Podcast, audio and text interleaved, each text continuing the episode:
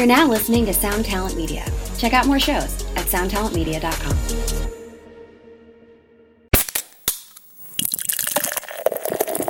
I mean, it, it, it's weird.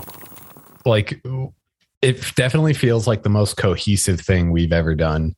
Um, just songwriting wise, like the songs feel like better written songs uh, than of Rot and Ruin. Like they they make more sense to us. They feel thematically more complete, and they were all figured out in a in a year year and a half where we couldn't see each other. Hey, what's up, Vox and Hops heads? I'm Matt, the vocalist of Cryptopsy and the host of the Vox and Hops Metal Podcast, brought to you by Sound Talent Media and Evergreen Podcasts, where I sit down with fellow metal musicians talk about their lives, music, and craft beer.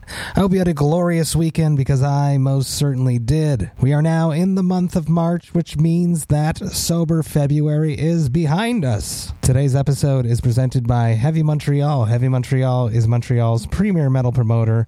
They put on a bunch of sick shows all year long, and they have just announced that they're putting on Opeth and Mastodon with my friends in Khemmis opening that show. That show will come through Montreal on April 21st at Place Bell. I am so, so stoked to see a big ass show in my hometown. I'm so stoked to have Heavy Montreal behind the Vox and Hops Metal Podcast. Now, before we jump into today's episode, I'd just like to ask you to follow the Vox and Hops Metal Podcast on the podcast platform of your choice.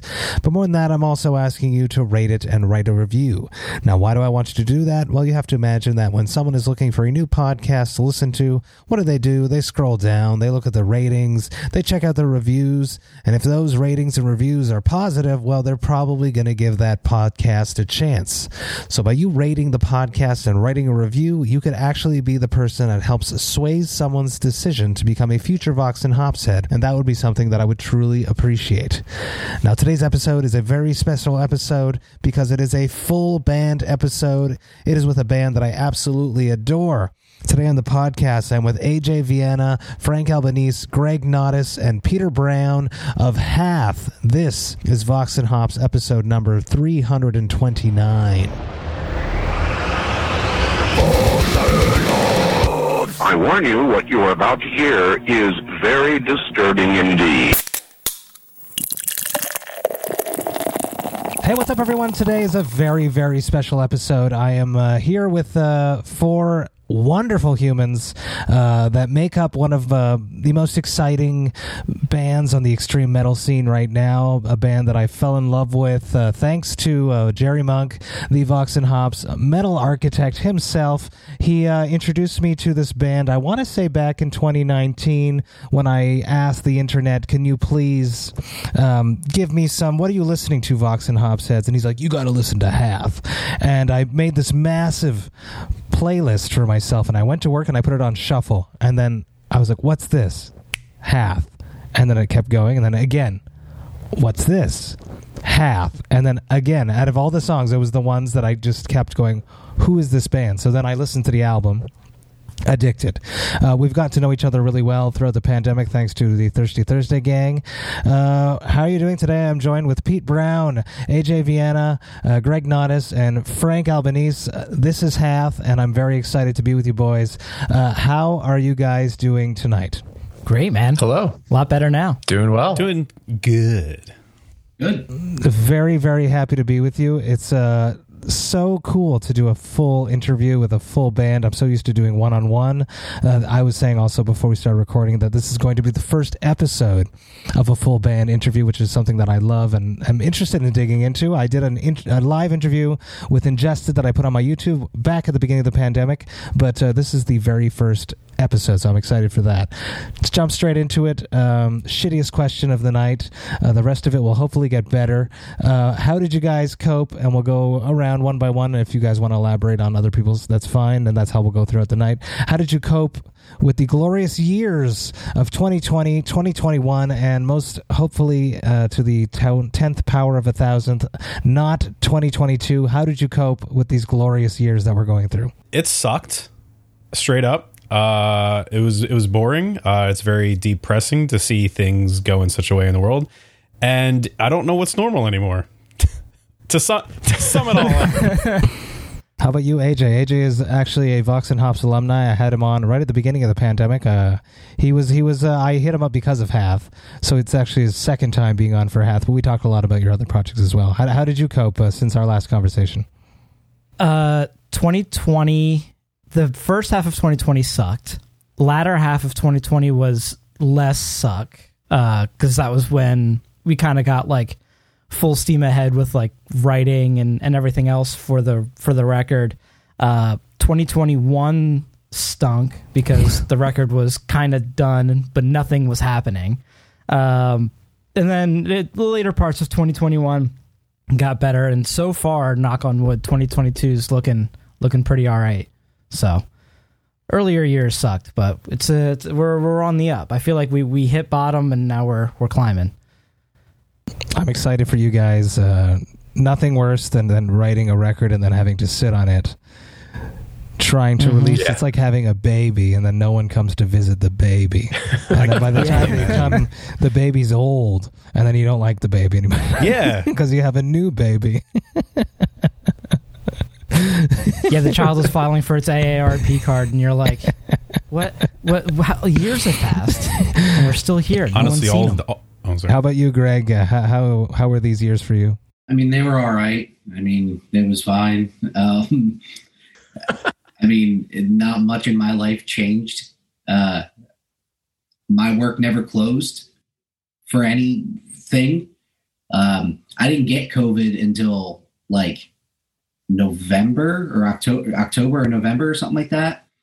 Um, so I mean, like, yeah, like I kind of just hung out, uh, vibed, um, cooked a lot, worked, uh, drank some Pinot, and then we wrote a record. And now we're here doing this. So, sounds like every day. It's it's nice. It's nice. Uh, how about you, Pete? Uh, we we got to know each other uh, quite well because you came to a lot of the Thirsty Thursday virtual hangs. Yeah. Yeah. That's one of the few things that helped keep me sane through all this. So, like 2020, just like everyone else, it really sucked. Um, we had a pretty big tour lined up for April 2020 that, you know, with ev- same thing with everyone else. It was like, uh, maybe, is it going to happen? Is it going to happen? It didn't end up happening. Um, and then uh, I work from home every day. So, my life didn't change too much except I couldn't go anywhere anymore. So I only stayed home. There was no band practice, no going out, nothing. Um, so I started going stir crazy. And the Thirsty Thursday gang, you know, those hangouts was actually really helpful for me because it was something I got to look forward to. It's like, okay, it's not just me and my wife, my cat, my dog every day, you know, staring at the same same house, same walls. It's like, okay, I can go talk with other people and not have to worry about it. It was so so organically created. The Thirsty Thursday gang. Yeah. It's it's never anything that I could have tried to create or planned to create. It just happened, and the timing of it was so crucial. Everyone needed a way to express themselves outside of the people in their house. Yeah. Shout out And- Thirsty Thursday gang.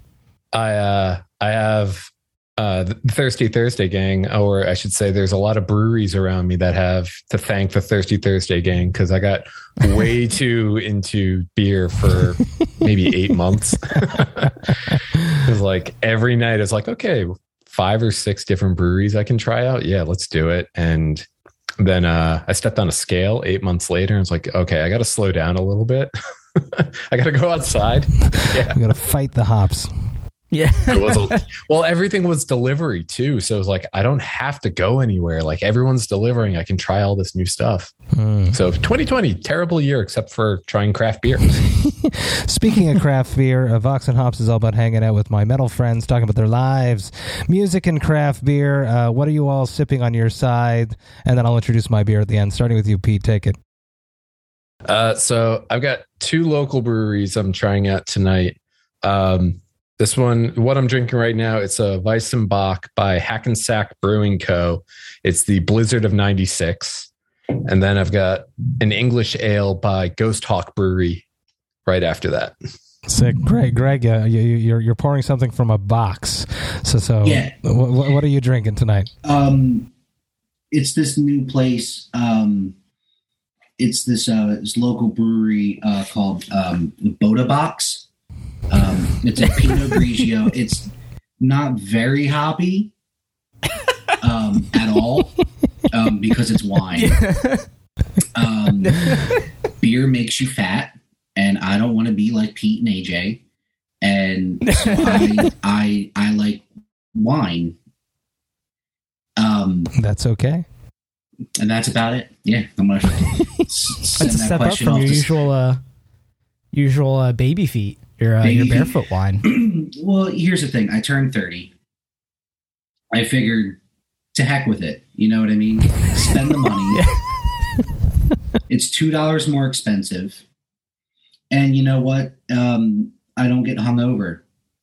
You're paying for quality. You're pay- you're paying for quality. It's a nice cardboard box. Um, it's a Yeah. recyclable bag inside. And you know what? I feel like I'm doing my part, and also um, getting kind of lit watching cooking shows uh, on YouTube. yeah. I, it tastes better out, out of my Mean Girls mug. So that's what I'm doing tonight. I, I appreciate that very much. Uh, how about you, Frank? What are you drinking Uh. I'm drinking Hive Burner, which is the beer oh, shit. that we we collabed on with Broken Goblet, who is uh, very good friends of ours. They're they are close to three of us. Um, it's a honey and habanero pepper uh, IPA. It's it's uh ex- ex- extremely fucking good, and I wish everybody could have it, but uh, sorry, it's done. You gotta get you gotta get the Broken Goblet crew to make it again. Yeah, I, w- I w- I would love more. I would love more. This this stuff. Uh, I'll say it, it, it slapped a lot more than I expected it to. Well, not not not, not even expected to. but More, more than I even hoped that it, that it would. And it sold out pretty quickly too, which was kind of Yeah, I think it was like a surprising week. to me anyway. I was like, "Who's going to drink spicy beer?" And turned out it was people liked Love it. spicy beer. amazing. How about you, AJ? What what are you drinking Uh, tonight? I've got uh, I'm going Jersey Strong today. I got a Tonewood Brewing Company Fuego. Uh, it's an IPA. It's not quite spicy, but it's very citrusy, and it's got like a little bit of a bite at the end. And then uh, I got Mermaid Blonde Ale, Ship Bottom Brewery, uh, on deck afterwards. Fantastic, fantastic. On my side, I'm drinking uh, a non-alcoholic beer because I am doing my sober February as we have this conversation. Uh, this is called Jules, and it is a uh, watermelon Berliner Weiss from uh, Le Brassard Microbrasserie uh, from here in Montreal. It's uh, brewed out of uh, Saint-Bock, uh, which, if you've listened to any episodes early on in the career of Vox and Hops, in the catalog of Vox and Hops, I did many, many, many interviews at Saint-Bock before the pandemic because they're awesome and they gave me free beer. So, uh, Saint-Bock, awesome, cool place in Montreal. And uh, throughout the pandemic, they sort of changed their mentality to making non alcoholic beers, and they're actually really the best that are doing it in the province right now. So, I'm going to crack this, pour this out, and I would love to hear about uh, Frank. We'll, we'll take you first. What, what do you remember your first beer? The first beer that you ever drank? Um, I mean, other than trying to get sips uh, that were like lying around the house, uh, I want to say, like my first actual beer. Oh man, uh, you know what? It was homecoming, probably my sophomore year of high school, and uh, I, I I don't remember which one was first, but I I I had a High Life. And I had a drink that was I don't know if it's a thing still, but it's called Sparks. Uh, it's like an energy drink slash slash beer. Okay, yeah, yeah. There was a fad of that for a while. Yeah. Uh, but this was like, man, how long ago was this? Maybe like 15 years ago, uh, 17 years ago. So those two things that first night were uh, the first ones that I, that I had, and um, eventually I delved into craft beers. I don't remember when that happened. It's all a blur after that. Things got better but blurry. Um, how about you, Greg? Did you did you remember the first beer you had before you you tasted delicious uh, raisin nectar? Yeah, actually. So the first thing I remember is like my dad, when I was like six, gave me a sip of like a Coors Light, and I was like, "Why would anybody want to drink it? Like this is atrocious. Like who? What, you drink this for enjoyment? Like this is what they give people in like prison. Like this is terrible." and then I remember when I got older, we had a garage fridge which had beer in it. And I remember stealing one when no one was home. But what I didn't realize is that those beers were like two years old, so they were skunked. so then I had another beer, and I was like, this is even worse than the Coors Light. Why do people drink this? And then my first real beer was a Heineken Hmm. because I had a friend whose parents thought they were cool and like let kids come over and like party. And I'm like, no, I realize now like you're not cool. Like your parents are a problem. Like they're not, you're not cool. like me 14 throwing down Heinekens and passing out on your floor is not a cool thing. So I went to wine instead. At least they're And- drinking in a house, supervised, hopefully, and not out in the streets, though. Which is which is a lot of people's mentality that let them do that. Yeah, but when you're 55 and playing beer pong with a 13 year old, it's not really. No, that's true. Yeah, but who, That's not super cool. who won though? I don't remember. I've seen Greg's Pop Shot game. Obviously, Greg won. How about you, Pete? Do you remember the first beer they ever drank? Uh, the first one I can remember, I think I was at a house party, like my first or second week of college, and um, the rules of the house party were, uh, guys had to drink warm keg beer of whatever they got, and girls had like liquor or something like that.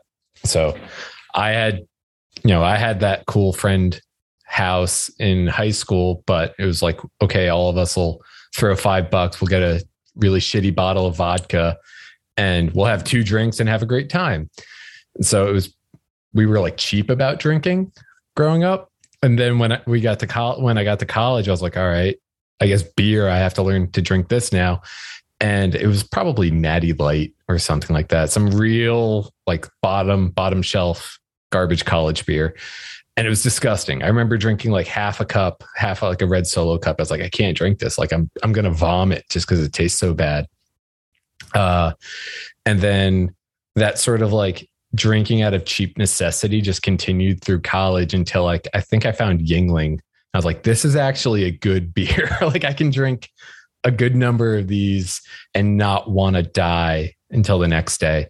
Um, and I think craft beer. I don't know. That was there wasn't really craft beer in college. It was probably like good five, six years later after that.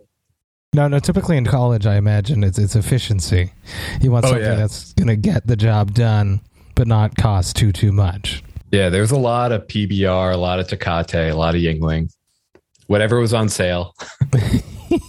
AJ, I'm sure I asked you this question, but I don't remember the answer. So, so, um, what was your first beer? So, sort of similarly to Greg's story, it was a lot of uh, a lot of like like at family gatherings. It would be like an uncle or something being like, "Hey, try some of this, try some of this." And in my family, uh, Corona is like the top of the mountain. Um, so it would be like, "Try this Corona," and I would try and it'd be like, "This sucks. I don't want this." And then you know, a couple years later, try, hit, hit try the Corona. It's good. No, this sucks. I don't want it. And then we had similarly a, a garage fridge full of Corona. But what I didn't realize at the time that my mom kept all the Corona in that fridge for like cooking. So it was like very very old like year old beer. So you're not getting it for the alcohol content you're getting it for the flavor. So i cracked one open and i drank it and it was skunked and it was awful. Um, and then yeah so pretty much corona from felt like birth.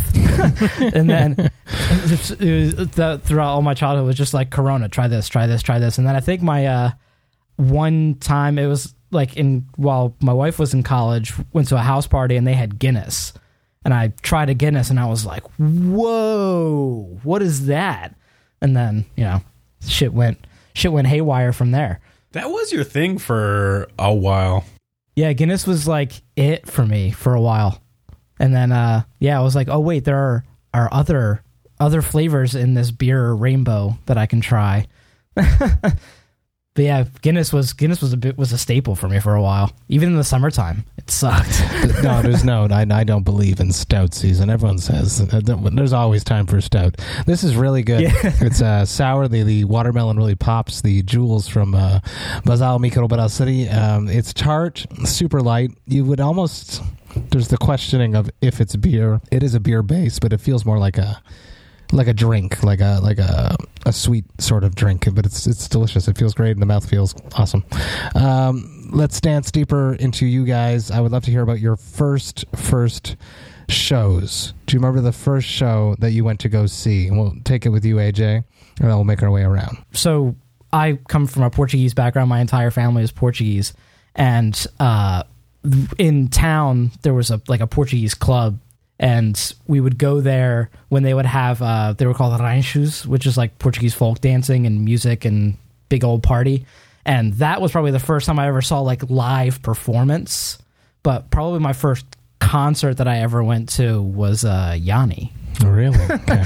Yes, I do remember as Uh, I asked the question. I remember you talking about going to see uh, underground metal shows. Yeah, underground metal shows was probably I, I couldn't pinpoint it, but it, I, was- it was probably somewhere, and Frank was also playing with his band at the time. Interesting. It was probably probably my first uh, my first metal show It was probably a show that Frank was playing. Interesting. But Yanni, take us back to Yanni. Do, do you remember the experience of being there? Do you remember what your vibe was? Were you excited to see Yanni? I so I had, my parents had played like they had like a couple of his CDs and they would play it every now and again when they uh wanted music in the back but didn't want anything to like focus on. Um and so like I've I had heard it and at at some points I was probably like this isn't like real music go put uh like like TLC or something on. Um and so we would we went to the show my, my parents were like we're to go see Yanni live it's to be a great show you're to love it. And I'm like, all right, sure. So we go and we're we're like up kind of it, it's in a, like an arena. So we're on like kind of like side ish stage up on the seats, a couple floors up, and like the lights go out, the lights kick on, and it's just let colors and sounds because it's like all like world based music. So it's like crazy like throat singing and then like didgeridoo and then like flutes and all this kind of crazy stuff and I, I one vivid memory the the drummer busted into a drum solo and this is around the time that I was like oh I want to play drums and my dad's like see that's a fucking drummer right there and I'm like yeah dad cool I, I don't know what's happening right now like we- we're from like from like like dancing and like uh like Indonesian kind of sounds, and now we're busting into a drum solo. I have no idea what's happening. I'm 12. Like, Yanni needed a break. Yeah, he's doing too much. He needs to streamline. How about you, Frank? Do you remember um, your first live music experience? Um, I remember several between the ages of like six and nine, I guess, but I don't remember which one was first. But uh, we used to go to these like um, these festivals that were for the Fourth of July, which uh, sometimes they would have like larger acts. And uh, I remember there was Foreigner one time, Blue Oyster Cult, and one time there was Pat Benatar. And so it, it was either that or it was George Thorogood at a biking festival, um, or Allman Brothers at an actual like concert. Um, one of those three was was it. I was too small to know exactly what a which. yeah. range. Seriously, but those are really good. You should have seen the bands that played at. no offense to the bands that played at the Two Mountains Canada Day services, but it wasn't Foreigner. Yeah, right. I was like, okay. That's awesome. That's a, that's a good first way to start. How about you, Greg? Do you remember the first show you went to go see? Um, I certainly remember the first concert I went to. Probably the first like live music. Well, the first live music I heard was probably the Mummers. So that's a big thing locally in like the Philadelphia, Jersey area. Um, like my cousins and my grandparents and my my dad and uh, uh, pretty much everybody in my family on my dad's side, except for basically me, was a part of it. So that was always playing in the house, and every New Year's it's a big thing, and there's a big parade. But actually, one of the first local shows I remember, it was a Battle of the Bands and Dig Your Own Grave was playing. AJ uh, may or may not have been there. Um, Those are early like middle school bands, man. yeah, and the They ripped. yeah, and the, the singer took his shirt off for some reason in like the middle of the set. And then but the first real concert I ever went to, um I it was Metallica and Godsmack opened up. My friend Zach, who was uh, the guitar player in a band called uh, Outer Haven, his dad took me and him, and I was in like eighth grade and Metallica played, and I was a big fan of Metallica, but I was like, bro, it's nine thirty. Like, how long do these things go? Like, I'm tired. I'm like, I'm like, And it what- school like, tomorrow. Yeah, like for real. And then I remember I couldn't afford a T-shirt in the venue, so we bought one in the parking lot. But they were only like two XLs, and I was like four foot four at the time, and it went past my knees. and my mom said, "You're never going to grow into it," so I gave it to Ethan Brauchman's mom. Small world. Oh man, small world. Love it. Uh, Pete, do you remember your first show? First, like music experience, like I grew up outside New York City, so probably a Broadway show or something like that. Going into the city with my parents, um, we saw a bunch of different like Broadways and operas growing up. Uh, they were like very, very into theater and live performance in that regard. They're not really like a traditional concert kind of crowd. Um, so my first real what we would call like a proper concert. Um, I think I was 16, uh, and there used to be a venue in New Jersey called Rexplex. It was like this 90s alternative, just insane amusement park. It had like skate rinks and paintball and indoor soccer and basketball courts, but they would hold these giant events there. And this there was a, an event called Hellfest that ran for a few years. And uh, me and some friends convinced uh, one of my friends' dads to drive us down and pick us up. Um, and we were going because Andrew WK was playing that day. We had no concept of whoever else was playing. Like I think I get I get wet had just come out, and we were like, we want to go see that. He's playing. Let's go. We we didn't, and this is probably 2003, 2004. We didn't realize um, Mastodon was there. Every Time I Die was there. Bane was there. E Town Concrete was there. Uh, and there's like three or four other now, in retrospect, huge bands that we were watching. We are like, with no frame of reference of who they were. And we are like, okay. we just move on to like Mastodon's playing Leviathan and, you know, all that. And we're like, like, um, screaming like white whale, holy grail. I'm like, all right, it's a song about a whale. And we move on to the next band. Andrew WK was sick though. Amazing. Hey, what's up, Vox and Hopsheads? I just want to take a little moment about Cryptopsy's upcoming tours. That's right, I'm talking about the Scream of Perseverance tour and our headliner dates that coincide with that tour called As Summer Burns. The Scream of Perseverance tour is kicking off at the end of May and runs all the way until the end of June. We are supporting the mighty Death to All. We are going all over the United States and we are hitting some of Canada. So excited to be honoring the legendary music of death alongside amazing musicians that performed on these albums. Even more stoked to be doing some headliner dates in some cities that I've actually never played in.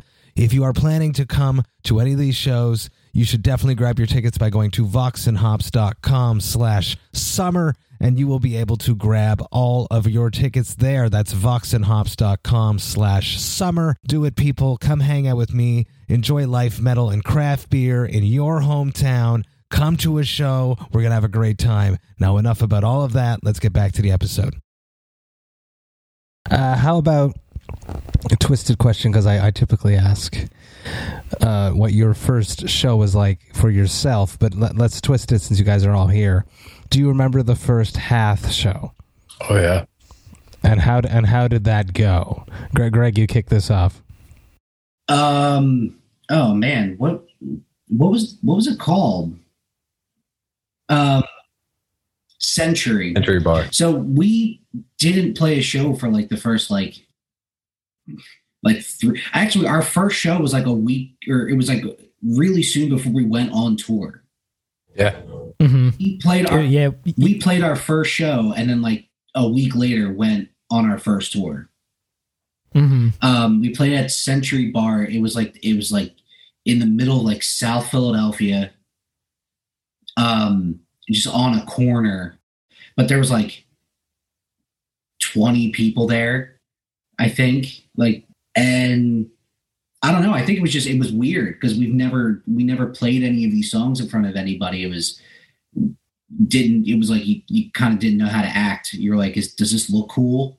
Like yeah. like oh I, I can't I can't hear Pete because he's playing like a crate combo on the other side of this of this like si- uh, this like six foot by six foot room. Yeah, yeah, it was it was it was cool. I don't I don't remember pretty much anything else other than that, but I just remember it being really cool and it was it was um we were like yeah we're ready for tour yeah Um, I recall the room in the back was extremely small. Um, so we chose to share gear. So I think we shared cabs and AJ used the house drums. And as soon as we started, the first track, uh, his kick drum like moved like two feet or some, some shit. Yeah. And he was like, oh, I'm fucked up. yeah. I, I feel Yeah, it was like it was like typical like house kit like that you would expect. We sh- I show up, I'm like, yeah, that'll work. And the and I was like, do you have something I can put in front of like the bass drum because I know it's gonna move? And the the sound guy was like, uh, I have like that two by four over there. And I was like, sure, okay. so we put it in front, and yeah, like the very first like kick hit, I thought I was gonna send that to the front of the room. It was bananas. if I'm remembering right, we only had like two or three practices before that. It was like everyone learn the songs at home. We'll try them a few times. We'll play this show. Hope hopefully it goes well. And if it doesn't, I mean, we're going on tour a week later, so figure it out. Really? So, so the band really like wrote remotely. Yeah, so we did in 2015, 2014, 2015, we recorded Hive Mhm. and the, the the EP, and then we rehearsed for like three, four weeks because it was just me, Frank, and Greg at the time, and we were like, yeah, we we put out this EP. People seem to kind of dig it. We'll we'll play some shows, and then like like like what three months later, Frank was like, oh yeah, by the way, I'm moving to Ohio Uh, and we were like, "Oh, okay." And then yeah, from 2015 to like 2017, I think. Yeah, we we were like on and off kind of writing and whatever and then we wrote and recorded a Rot and Ruin.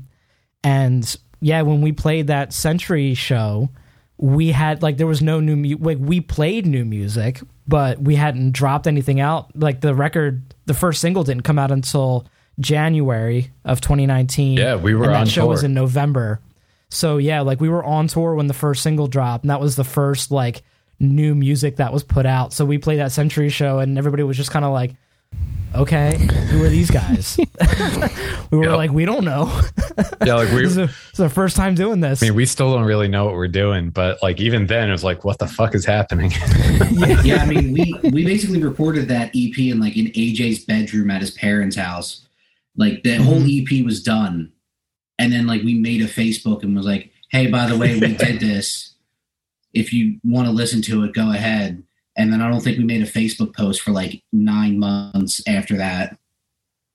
Like Yeah, we just were pretty- like, pretty "Hey, much went it is," dark. and then just yeah, it just went on with our lives, Just ghosted. pretty much. but lots of good things did come after that. Of Rot and Ruin came out. Um, lots of accolades. Uh, right now, you really didn't get to do much with it, sadly, because of the pandemic. You talked about a big tour that sadly didn't get to happen. But now all that was promised is coming. It's about to be out actually as as we have this conversation. It's coming out March fourth via Willowtip. Um, let's talk about it. Let's dig right into it. Uh, what is the evolution of Hath from Of Rot and Ruin to all that was promised? What was uh, some of your main goals as a band to take Hath to the next level? I think song wise, we were definitely gunning for more aggressive. We were trying to make it. Uh, everybody says it right. We were trying to make the the songs uh, heavier and more aggressive. And uh, I think the the climate in which it was written really lent itself to making the songs very uh, dramatic, very moody, and very angry. and then uh, adapt as as yeah, I think the the 2020 year really played a big part in how the songs kind of came out. I think. I mean, it, it's weird. Like, it definitely feels like the most cohesive thing we've ever done. Um, just songwriting wise, like the songs feel like better written songs uh, than of Rot and Ruin. Like they they make more sense to us. They feel thematically more complete. I don't know, and they were all figured out in it in a year year and a half where we couldn't see each other. so it was a lot of like remote writing parts, getting on like Hangouts or Zoom or something like that. And hopefully we can figure out how to make it play over the video call where everyone can figure out what's happening, piecing pieces together, and then having, you know, hours long conversations of like, well, I think this would work better here, or maybe this would work better um, and that went on for like, what, all of 2020. And then January 2021, um, we felt safe enough. Like we had uh, all like quarantined for a week, like didn't leave. And we're like, all right, we're going to pick a day. We're all going to take off work. We're just going to lock ourselves in the studio and we're going to figure out what in this like giant garbage pile of riffs and half written songs we have, what works and what doesn't. And it was like a 14 hour day or something like that. We just locked ourselves in the control room, listened to every single thing for better or worse, and picked what? Uh, I think it was 12 that came out of that. And then later on, we whittled it down to nine.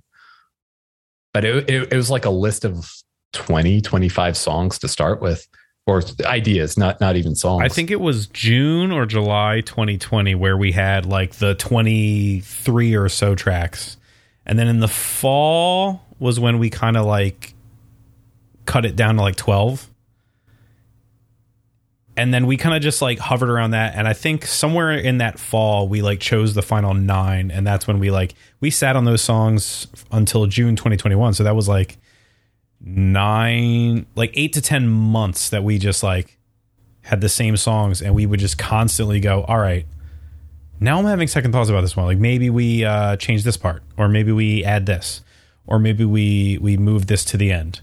Uh maybe we swap the final track with the seventh track. Like that kind of stuff. And we did that for like seven months. Yeah. Yeah. Yeah we basically like we gave like we gave ourselves like homework assignments like, hey, go listen to these 15 songs. And then we had just like a big Excel sheet and it was like, what are the pros and cons of each song? like we all had like we all had like a, a tab and it was like this song. I don't like uh, from 230 to four minutes, like that's all garbage. It's boring, it's repetitive. Get rid of it. Like this song's great. I don't like this song. And then we would have a big Zoom meeting and like Pete would share a screen and we would go like page by page and be like, all right, so everybody likes this part. All right, well, everybody likes this first half of the song. AJ and Greg don't like the second half of the song. All right, well, can what can we switch around? What can we redo? What can we do? And like, yeah, like we would have to listen and like make notes on hmm. what we liked and what we didn't like. It, it was like very, a very calculated approach in that regard because we couldn't see each other. Like we couldn't sit in a room and organically feel out how they were uh how they were playing as a group. We we didn't practice these for the first time until I think March 2021. We all we were all in the same room together to to try it out for the first time.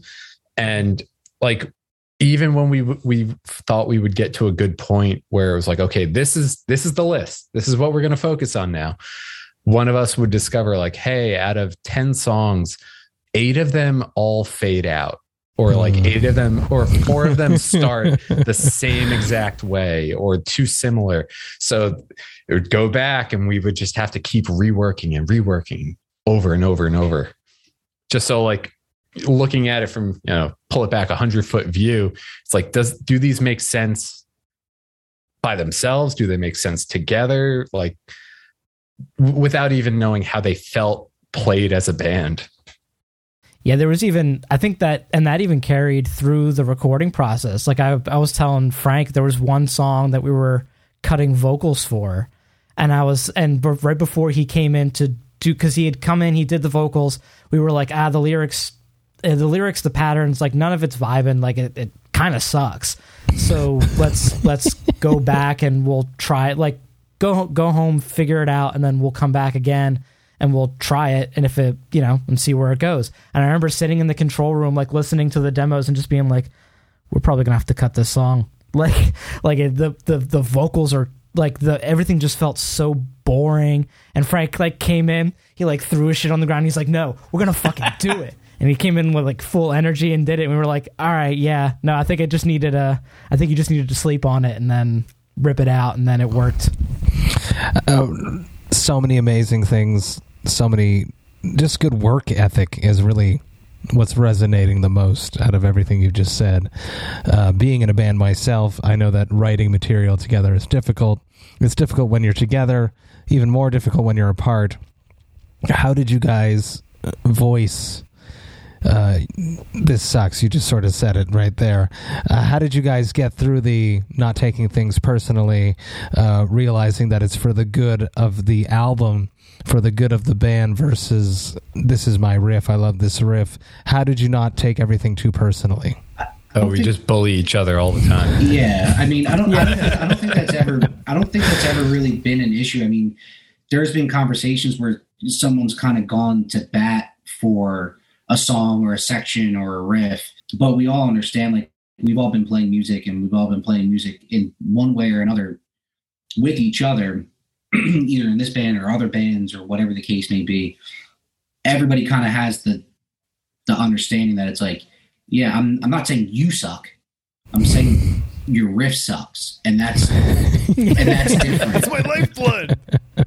yeah, but it, but it's like everybody like if everybody has the understanding that it's like it's communication, and it's if if we don't think something works, like well, we have to sit and talk about it. And it's like, all right, well, if I think something sucks and they think it's great, all right, well then I I just fucking lose, like I lost, uh, and and the part stays, and I don't take it personally. It's just like, all right, well, it is what it is. Yeah.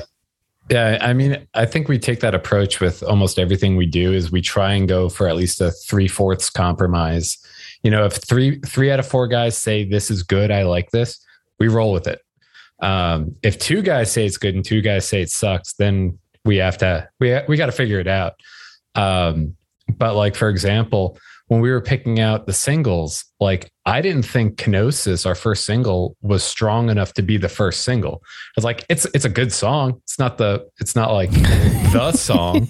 And Frank- they all looked at me, they were like- vehemently Yeah. yeah, with they, you they all looked at me. They're like, "You're a fucking idiot." And I was like, "Probably."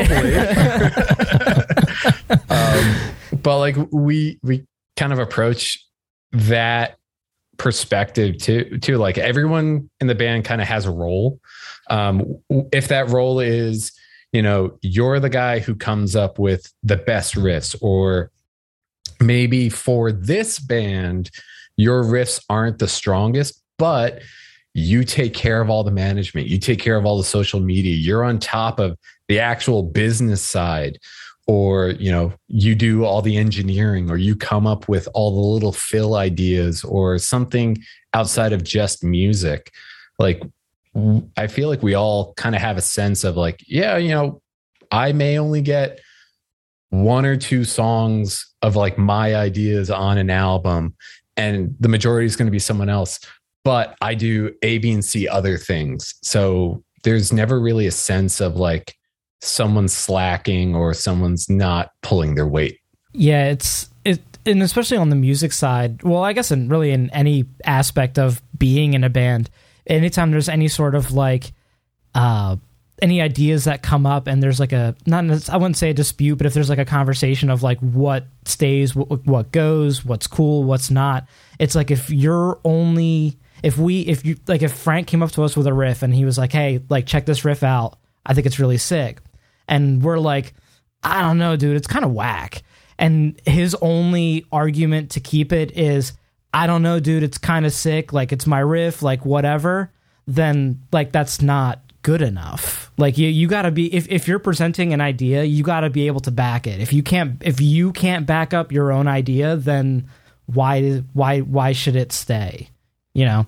Thankfully, on the album, like there wasn't anything that we like poo pooed that like someone was like seriously like championing. Like, no, I need this on there. Like that never like happened. Like we all mostly agreed on all the stuff. figure we all end up at some point throughout the writing process critiquing each other or or asking for critiques like uh for, i'm going to use kenosis again um i had initially planned that solo in kenosis to be half that length so i had a, i had my whole solo written and like practiced and ready almost ready to start recording and then frank or aj was like what if we doubled that Or like make it I was like, you want me to write a whole other? Yeah, I was like, Yeah. you want me to make a whole other solo in like a week? and they're like, yeah, Mhm. do it. I was like, I don't want to do it. And they're like, tough, do it. And I got it. I, I want to say like 90% there. And there was just like one or two parts I was stumped on. I was like, I know where it is. I know where I want to go. And here are the main notes I want to hit. But I'm I'm drawing blanks. Help me out. And I think AJ, you were like, well, what if you did this? And like you just sent me some rough ideas you had bouncing around, and that like triggered something. I was like, okay, now I have ideas to finish it. Or um, Frank, I, I think I remember there was another time where AJ was demoing drums or something like that. And you're like, that feels good, but you're better. like, like you're better than that. Be better than that. I like to ask AJ to do more. Yeah, there's like this healthy kind of back and forth of like we expect more than you, m- more of you, so be better than that without Mm. being a bully about it. We're gonna bully you without being That's a how. Whisper Supremacy came to life between John and Flo. Oh yeah. Absolutely. Pushing each other. Um, I want to talk about AJ. You produced most of the record, right? The only thing I guess the only thing I didn't do was the mastering, which was done through uh, Alan Douches, Oh, West yes. West Side legend. Yes. Uh, talk to me about that decision. Uh, why keep it in house? Why not go to someone else? Uh, the confidence of having someone uh, you can only blame AJ, maybe. I don't know. Um, I ask myself that every time I say I want to record our own stuff.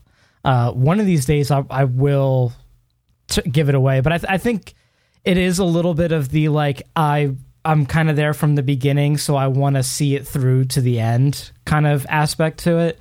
Um, but there, yeah, it's it's it gets tough, especially in the later parts of it. Uh, I remember uh, very vividly. I'm in the I'm in like the last bits of mixing a couple weeks before I needed to send it out for mastering, and I'm like, does this suck? Does this all just suck?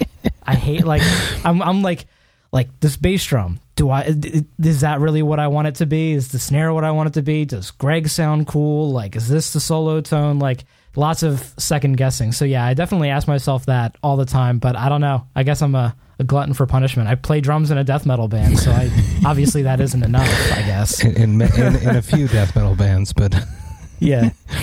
uh, how about you guys at the the other side of the band uh, trusting him?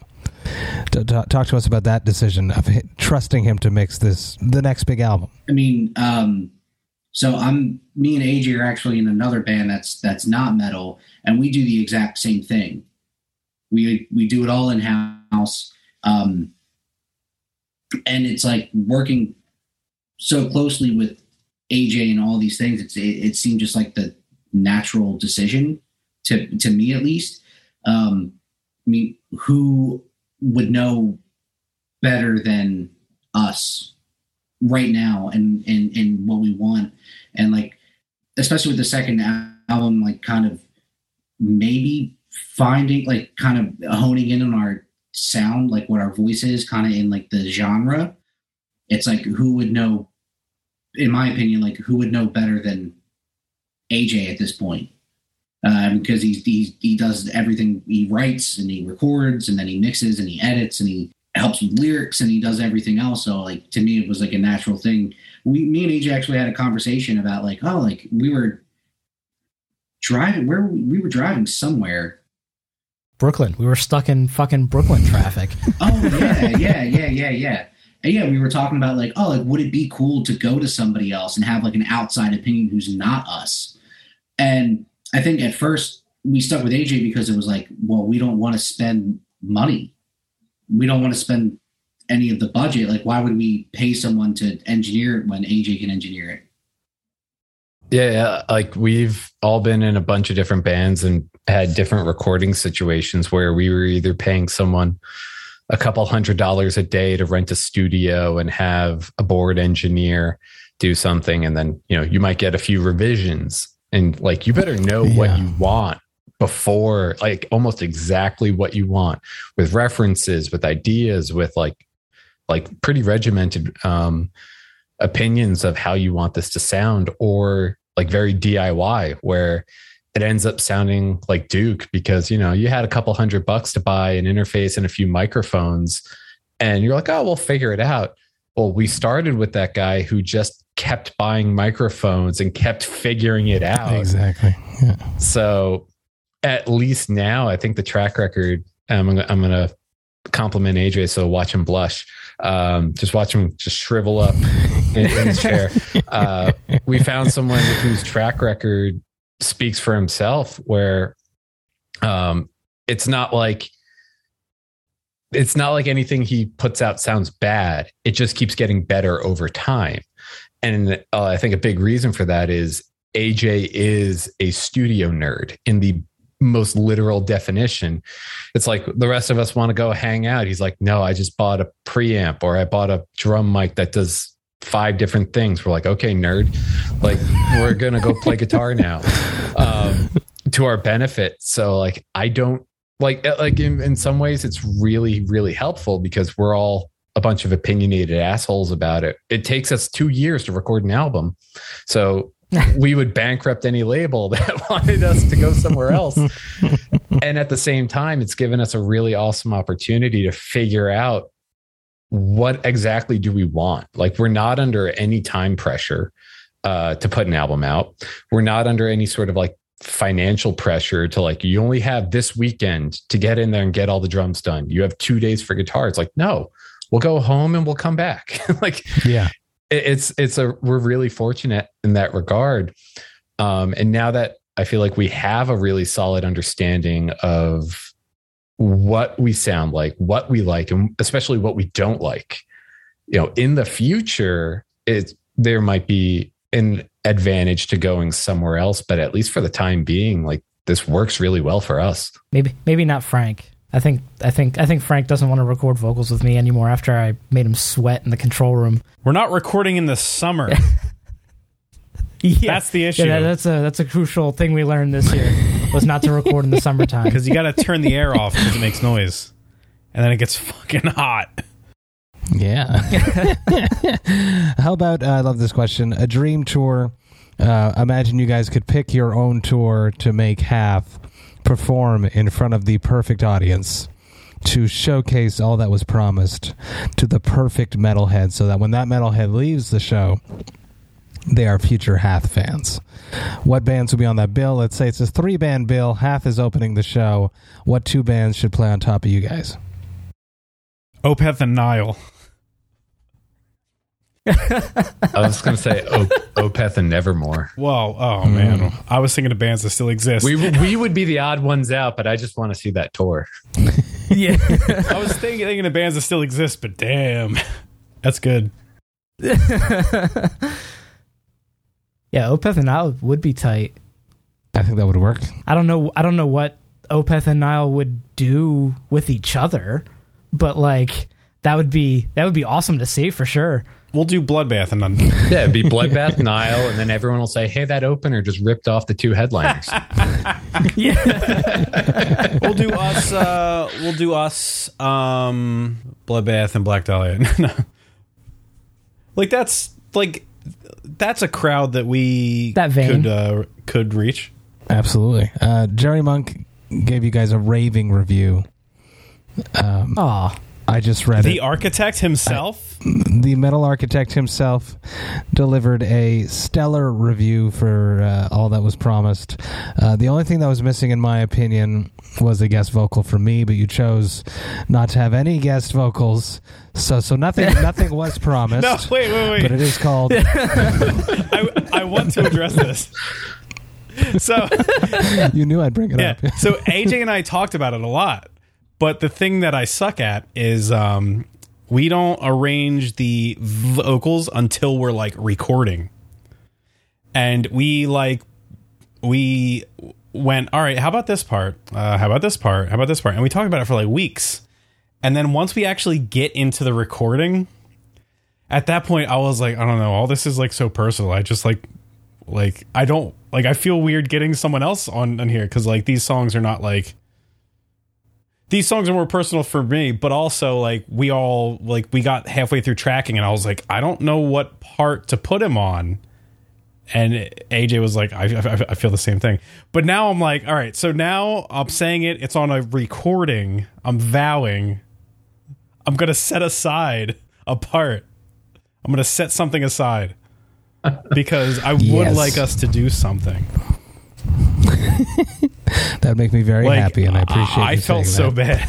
bad. I was like, I wanted Now to it do was it. promised. I wanted to do it too. And I was like, the record is finished. You're finished. I was like, oh, okay, but it's okay. I felt so bad. I was like, son of a bitch. Uh, let's touch on uh, being a part of Brutal North America. Uh, you were actually one of the first bands that I hit up when I was setting it up. I believe I hit up uh, The Agonist and Le Fermentor Overhop up here in Montreal. Broken Goblet was definitely one of the first ones that I wrote in the states because I had just had him on the podcast and I knew he had done a band beer for Unearth. I it just worked. So so it, was an immediate yes from Mike, uh, and uh, it would look like an amazing beer. So talk to me about your experience being a part of Brutal North America. I mean, the the B Gob boys are the boys. Like we've we've known we've known Mike forever, and uh, one of me and Frank's uh, earlier bands had actually recorded with one of the current owners of Broken Goblet too. His name's Jay, um, and so like we've we've known each other for uh, God, I don't even what over fifteen years, 10, 15 years now at this point. Jay for 14 years, uh, Mike for maybe 11 or 12. Way too specific. You asked. Thank you. Um, but but yeah, like we've known them for we've known them for a long, long time. Um, and so we and we're yeah, like we're always at Broken Goblet. It's always like, hey, it's Saturday. We're bored. What do we want to do? Oh, let's just go to B Gob. They have they have a, a cover band playing, or they have it's quiet there today. Let's go. let's let's go and, and and drink beer and stuff. So when uh when you had hit us up to do it, we were like, yeah, like obviously we would do it. And the whole process from beginning to end was like effortless, at least on our part. Like Mike, we we came up with the idea. Mike was like, hmm, yeah, we can do that. And then went to uh, Jay's brother Bub, who's the brewer there, and was like, hey, spicy, sweet, gotta be easy to drink. It's summertime. And he was like, I got you. And it was like the, v- I think they only did, they did one test brew and he, and Bub had said it wasn't spicy enough. So then he redid it. And then the second revision or the first revision of the beer was the one that got canned. So like they nailed it in very few tries. and then we showed up for labeling and we, we, we all like got to like enjoy it like out of the can in the glass, the whole bit. And we were just like, yeah, what the fuck? This is Yeah, great. that's good. Yeah, it was, it was a little surreal. It was like this. This feels a little bit above us. Like we're we're making a beer right now. And you guys delivered such cool content for the the the video portion, the the little making of that we were making of everything. You guys really went above and beyond. And Chris Kells uh, of the Agonist, who helped put together all that video content, was very impressed with what you guys put put out. So thank you so much for that. No, it's definitely a pleasure to to do it. We're very thankful that you asked us. Yeah, that was a lot of fun to do. I love it. I love it. Um, you guys have been busy writing music, recording music. Um, very, you know, organized way of writing music, putting in a lot of work. Uh, but I'm curious how you've been filling the void of performing live. Something that I get to do is what we're doing right now. Right before I sit down right here, I'm always a bit nervous. I'm am I prepared enough? Uh, is the internet going to work? Uh, is the sound going to be good? It's always something that stresses me out the same way that I feel right before I jump on stage. So, how have you guys been filling the void of performing? Yeah, early was it early 2021? Um, the our our merch partner was putting together an online fest. Uh, don't get out of bed fest through Massacre merch. It was like 20 a dozen bands, 20 bands. It was almost 20 bands. It Yeah. was crazy. um, we agreed to do that, and we also uh, got hit up and agreed to do um, one of the months for Metal Injection's uh, Slay at Home Fest. So those were like pretty close together. So Slay at Home, we were all working on like recording at home, trying to make it as authentic as we can with like live DIs and trying to figure that out. And then for uh, the Massacre merch um, fest, uh, we partnered with Broken Goblet again because they have a, a bigger stage there. So it was us and Cognitive one night.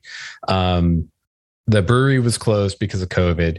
And we uh, partnered with um, Sonny from Hate5Six, uh, who he does like a lot of punk and hardcore uh, filming, especially around Philly.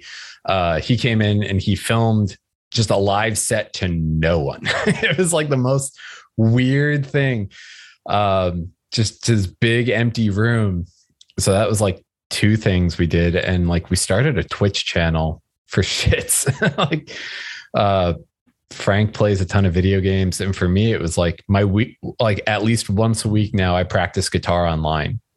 Amazing. if if I didn't do that during COVID, like especially during 2020, there's a good chance I would just not have played guitar for a year.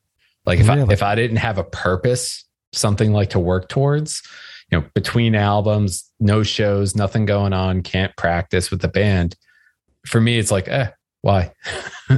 so that was like, all right, at least I'm at the very least, if no one's watching, no one's interacting, I'm practicing our normal set or like songs we don't play very often once a week.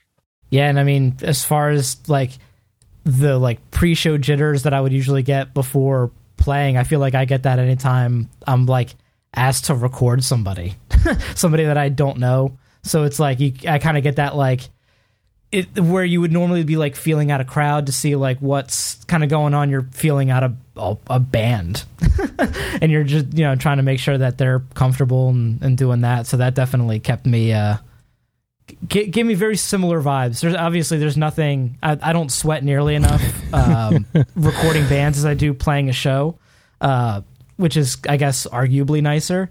Uh, but yeah, I, th- I don't think anything truly replaces like the feeling of getting up on a stage and just yelling at people. No. Can't do that. I love it. I mean, you could do it on the streets, but that won't end well. I mean, we we had that weekender in October with Burial in the Sky. That was our first show in like 18 months or something like that. And we, we were playing to like a room of friends in Philadelphia. It was a very weird show where it was not well attended, but like all the bands that were there were our friends. So like, okay, it's it's like a, a band practice with friends. And I had jitters. It felt like similar to the first show I ever played is like, how the fuck is this gonna go? like, like, there's no one here. Like everyone gets it, but it's like, what the fuck am I doing? And it's like within seven minutes, you relearned everything. Hmm. The 3rd hmm. show of that, the New York show, was the first one where I was like, "Oh my god, I feel good again." Yep. Right. It, it felt real. It was like, okay, we're in a groove, and then it, the run was done. Amazing. Uh, Greg, uh, Frank, you want to touch on filling the void at all? Um, I've been listening for like the last like ten minutes. Um, no, I mean, jokes, jokes, babe. Um, Yeah. no, I mean, I, I don't know. I mean, like I miss playing shows, but like I never really played a ton of shows. Like I miss playing shows. Like our first tour. Now that we're going on another tour, I was talking to people and I was like, that tour was probably like the most fun I've had at like probably like in my entire life. And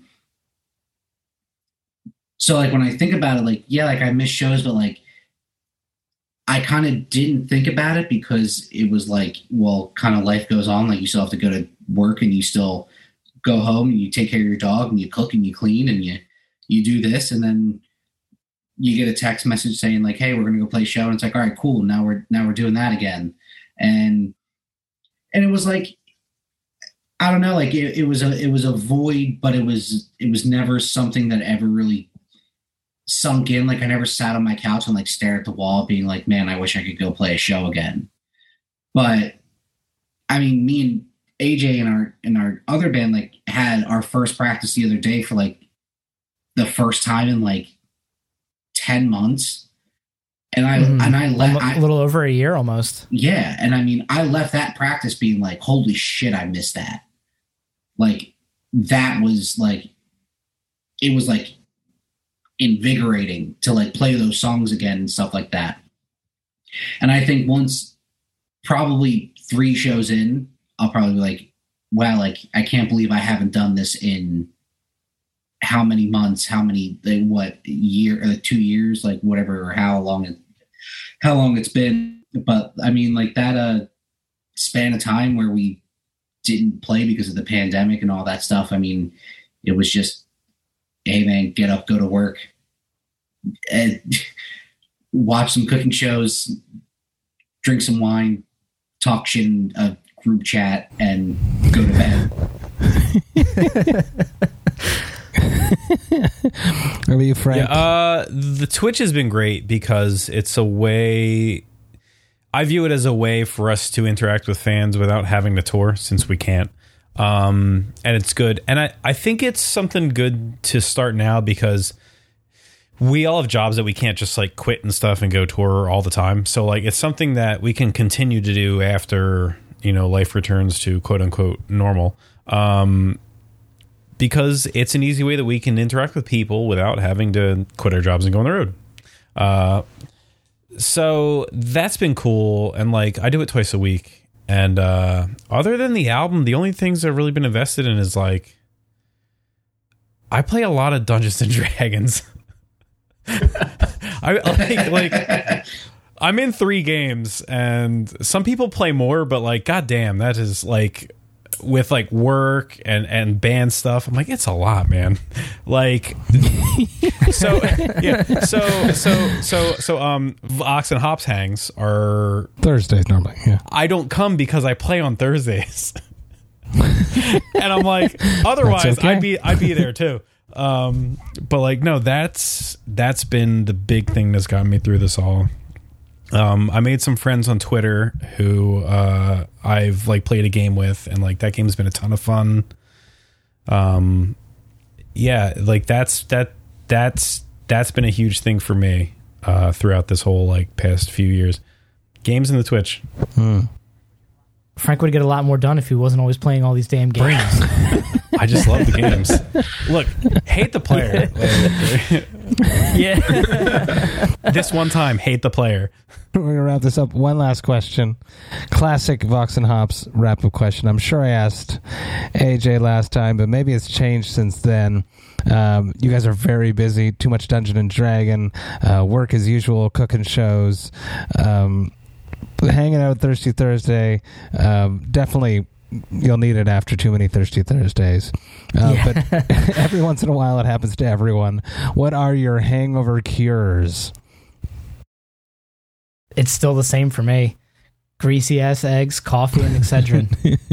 Same, but any sort of like processed meat, like processed pork meat on a bagel, eggs, cheese, maybe a hash brown, depending on how hungover I am, and the world's biggest coffee. hmm Uh, I'm an adult, so I don't get hungover. Fuck you, Craig. So Matt, like like like like how often have you been touring through our area? Oh, at least probably five to ten times. I Have think. you gone to Wawa? I know exactly what it is. Yes. Yeah. All right, all right, all right. So, so, so, so, like, basically, the thing that I like to do is like late at night have have have have a greasy ass sandwich at Wawa, and then sleep, and then I like wake up, and if it's still bad, um, there's a shop right in town, and I'll get a sausage, egg, cheese, and hash brown on an everything, and that sandwich will cure everything. Uh, that everything that ails you. Basically, I I took a thousand milligram of aspirin and the world's biggest coffee, and just pray. yeah, like Jer- Jersey Boys, the the hangover cure like staple is some kind of greasy bagel.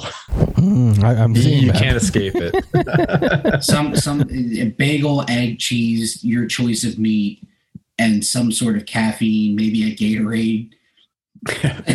Yeah. Pedialyte. Yeah, Pedialyte. That's that's the tour cure. Oh, I- I've got my email alerts set up. I'm waiting for a Pedialyte sale, and I'm going to town. I'm prep. I'm prepping two months out. Fantastic. Uh, Pete, AJ, Greg, Frank, thank you so, so much for taking the time, hanging out with me, talking about your life, talking about music, talking about craft beer. Uh, I'm very excited that we got to do this. I am all about Hath, hail Hath, as we say in the Thirsty Thursday gang. All that was promised coming out this Friday, March 4th. Listen to it. Get the hype train going. It's uh, you don't want to miss this hype train because it's it's leaving the station real soon, people. Massive cheers, guys! Thank you so much. It's amazing. Thank you for Thanks, having, Thank you having Thank for you. having us. Cheers. Thank you. Hey, thank you all so, so much for listening right to the end. You know that I love and appreciate that. This was an epic conversation. We continued hanging out for another 20, 30 minutes after we stopped recording. We had more stories, more laughs. I cannot wait to hang out with Hath face to face for the first time. I am such a fan of what they've done with their music. I am very excited about their new record, All That Was Promised.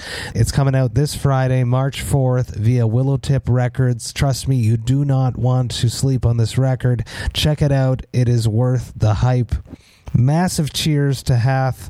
I cannot, cannot say anything more but what we always say at the Thirsty Thursday virtual hangs whenever a member of Hath is there.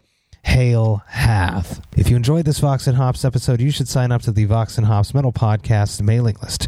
You can do that on my website, voxandhops.com. That's V O X A N D H O P S.com.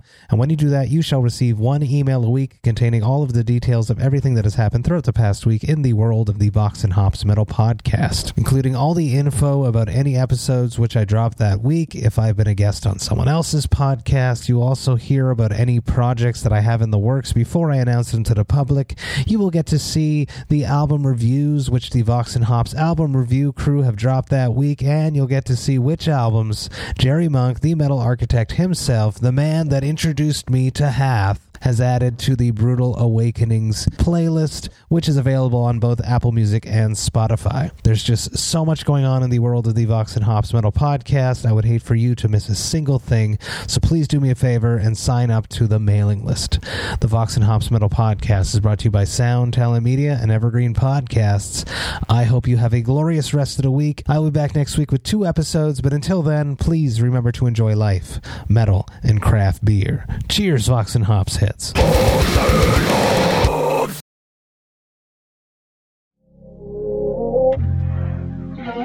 This is the story of Whitney Houston, This is the story of Kurt Cobain. of George Michael, of Otis Redding, of Amy Winehouse, of Michael Hutchence, Bob Marley. This is the story of Prince, It's a new podcast series. about how they died, why they died, and why we're still talking about them so long after.